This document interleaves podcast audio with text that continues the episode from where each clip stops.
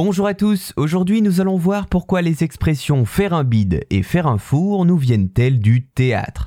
Encore des formules qui nous viennent du monde théâtral. Après celle sur le quatrième mur la semaine dernière, nous nous attardons aujourd'hui sur deux autres qui apparaissent comme plus péjoratives et que je ne vous souhaite pas d'entendre souvent, faire un bide et faire un four. Les expressions qui ont un rapport avec l'échec de quelqu'un sur scène se sont construites entre autres au théâtre, notamment parce que l'impact était immédiat face au public qui n'apprécie pas. Mais alors comment ces deux expressions sont-elles nées? D'abord prenons la formule faire un four. Au théâtre, l'association entre l'obscurité d'une salle et la qualification de four était assez fréquente. Le four, au XVIIe siècle, étant une métaphore très utilisée pour désigner l'obscurité d'un lieu. Et il arrivait qu'une salle de théâtre soit obscure pour faire l'économie des bougies, d'une part en raison du très faible nombre de spectateurs présents qui ne justifiait pas alors l'utilisation de bougies assez coûteuses pour l'époque, ou bien pour inviter les quelques personnes aventureuses venues assister au spectacle à partir et ne pas être obligées de jouer la pièce à perte.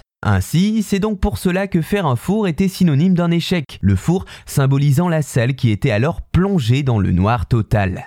Maintenant, en ce qui concerne l'expression faire un bide, cela fait appel à une autre image redoutée des comédiens, nous allons voir ça. Le mot bide est dérivé du terme bidon, synonyme de ventre. Au théâtre, il arrivait que des comédiens quittent la scène en rampant, disait-on, sur le bide donc, après une très mauvaise prestation, pour éviter d'être vus par des spectateurs mécontents. C'est donc à partir du 19e siècle que l'on associa le bide au fiasco d'une représentation. Que ce soit le four ou le bide, ce sont des mots qui par extension ont fini par devenir eux-mêmes des synonymes de l'échec d'un spectacle. Avec le temps, les deux expressions ont quitté les planches des théâtres pour se répandre à tous les recoins du monde du spectacle vivant, et maintenant il n'est pas rare d'entendre par exemple un humoriste redouter de faire un bide.